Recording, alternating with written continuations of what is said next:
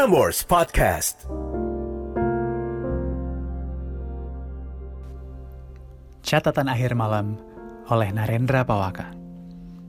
Selasa 13 Juli 2021. But the time has come for me to necessarily stop. It is time for me to walk away. Malam ini ada Haris di Surabaya yang tadinya perhatian, kemudian malah berujung ke unfollow di Instagram. Sebelum gue buka catatan dari Haris, ini udah malam.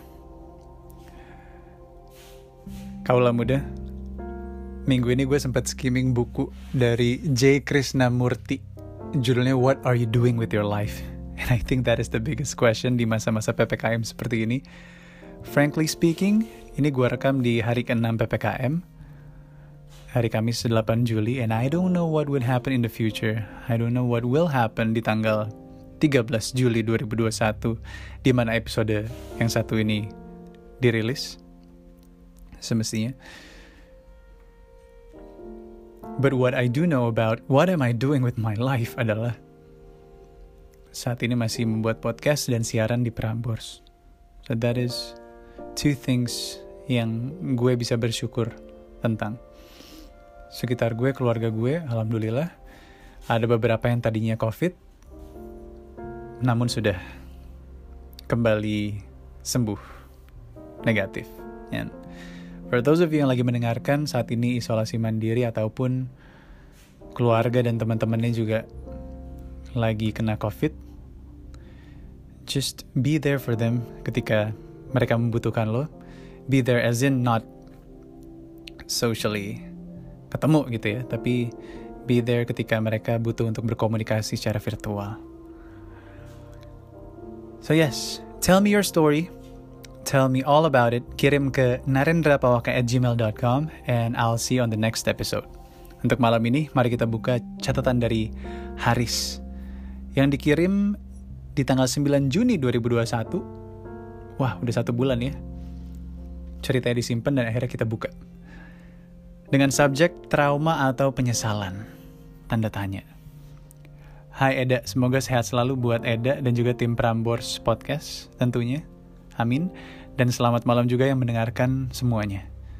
Nama saya Haris, nama samaran, umur saya masih 22 tahun dan saya tinggal di Surabaya kangen banget sama Surabaya makan rawon kalkulator sama sate kelapa memang sih gue turis si Haris tapi gue suka banget makan makanan itu di Surabaya anyways saya minta maaf sebelumnya kenapa saya nggak pakai nama asli karena saya memiliki keraguan dalam bercerita tentang masalah percintaan. It's okay. It's okay Haris. Kalau menurut saya untuk membahas soal percintaan di umur terlalu muda dan emosi mungkin masih ada yang belum stabil. Langsung aja ke ceritanya ya. Seperti judul di atas ini, bukan tentang trauma yang saya alami, tetapi seorang wanita yang saya kagumi, yang sangat baik.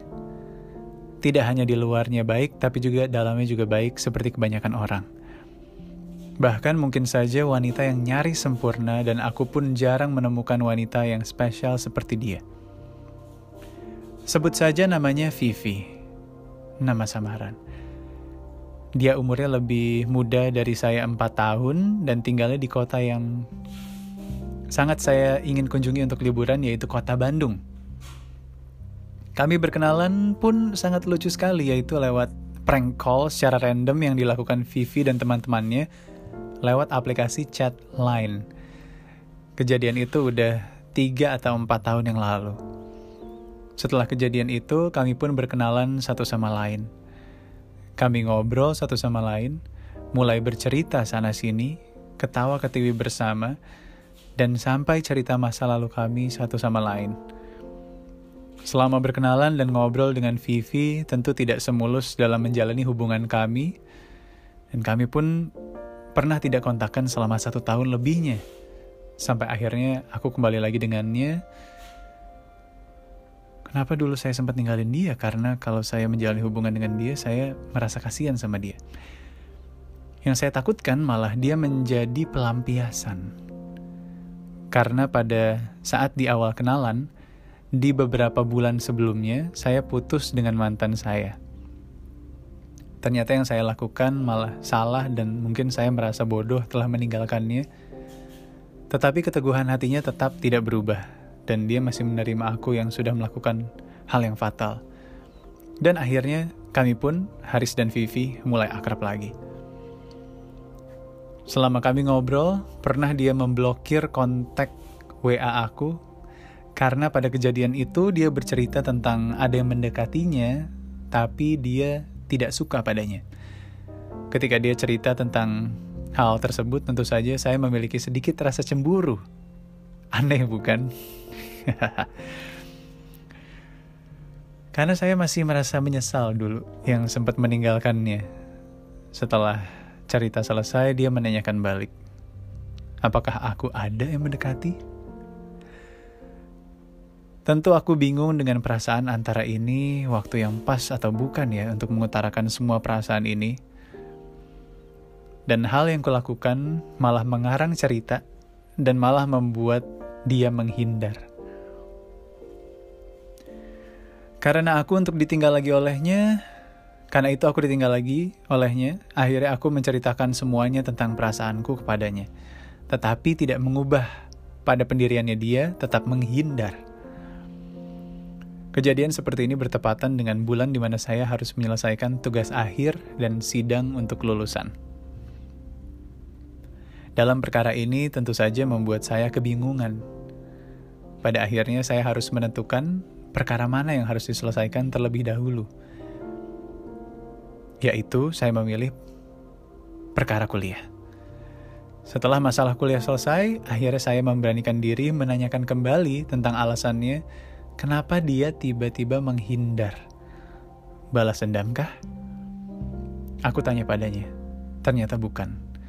Dia bercerita tentang di mana hati yang masih belum membuka hati kepada lelaki mana pun dan ternyata memiliki perasaan yang sama. Tentu aku tahu soal cerita tentang masa lalunya karena dulu sempat bercerita karena takut diduakan kembali Ketakutan yang dialaminya sudah berlangsung lama sejak di mana jauh sebelum mengenal aku. Setelah mengetahui semuanya, kami hanya bisa mengulangi semuanya dari awal. Tapi tidak, karena yang aku rasakan malah seperti hatinya masih ada pagar yang menghalangi. Karena mungkin hal itu untuk membuat pukul mundur aku, jadi beberapa minggu kemarin aku melihat storynya bertepatan setelah hari lebaran dia mengalami sakit asam lambung. Tidak parah, namun kekhawatiranku yang tinggi sungguh lebay. Aku melihat tingkahku yang aneh seperti ini. Akhirnya aku memberanikan diri untuk berempati dengan sakit yang ditimpanya.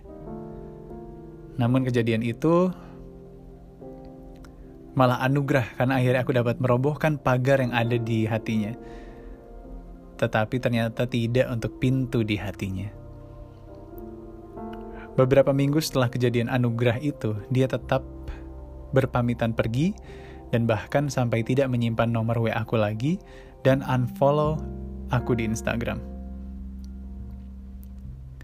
Maybe at some point of this story, ini adalah bagaimana cara memperlakukan pasangan kita apakah berpengaruh untuk kehidupan ke depannya.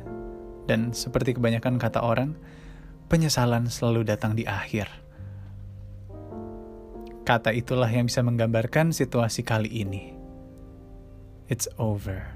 Selesai. By the way, ini saya ngetiknya tengah malam biar kerasa feel-nya. And thank you sudah diberi kesempatan bercerita. Ini mungkin perasaan perasaan yang aku simpan selama ini akhirnya tercurahkan dan menjadi sedikit lega. Cerita saya tidak bisa dibaca oleh Eda pun tidak masalah karena yang aku tahu curhat di catatan air malam tidak hanya aku saja tapi banyak orang lain di sana. Dengan begini saja, mengetik dan mengirim email ke Eda pun sudah membantu membuat senang. And once again, thank you. Mungkin saja dibaca oleh Eda dan juga Prambors Podcast. Terima kasih semuanya, sehat selalu dan tetap semangat. Akhirnya dibacakan setelah satu bulan menanti mengenai trauma atau penyesalan.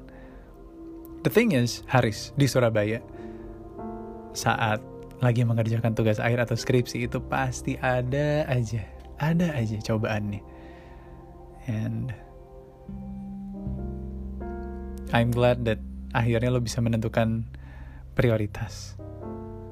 Dan saat ini tahu kalau gue sudah sampai di fase selesai. Semoga beneran selesai ya, Haris. Kalau belum, yang namanya move on itu adalah proses. Jadi, nikmati prosesnya. Terima kasih Haris di Surabaya atas ceritanya. Sedikit mengobati gue akan cerita-cerita dari Surabaya. Kemarin tuh ada cerita dari Jawa Tengah. Gue senang kalau dapat dari luar Jakarta karena Jakarta udah setiap hari buat gue. Jadi menyenangkan kalau ada kaula muda di luar daerah Jakarta juga yang bercerita di catatan akhir malam. And by the way, thank you Haris udah nulis ini di document Word. Gue selalu suka kalau dapat catatan yang spesifik dan detail. Panjang nggak apa-apa, karena gue tahu ceritanya tuh dapat banget feelnya. Oke. Okay.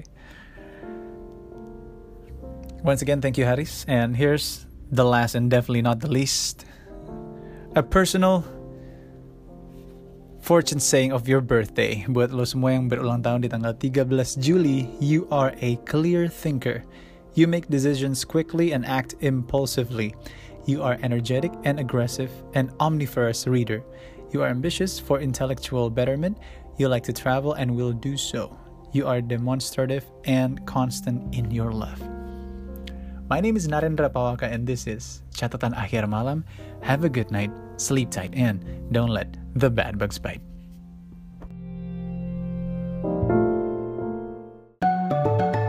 Frameworks Podcast.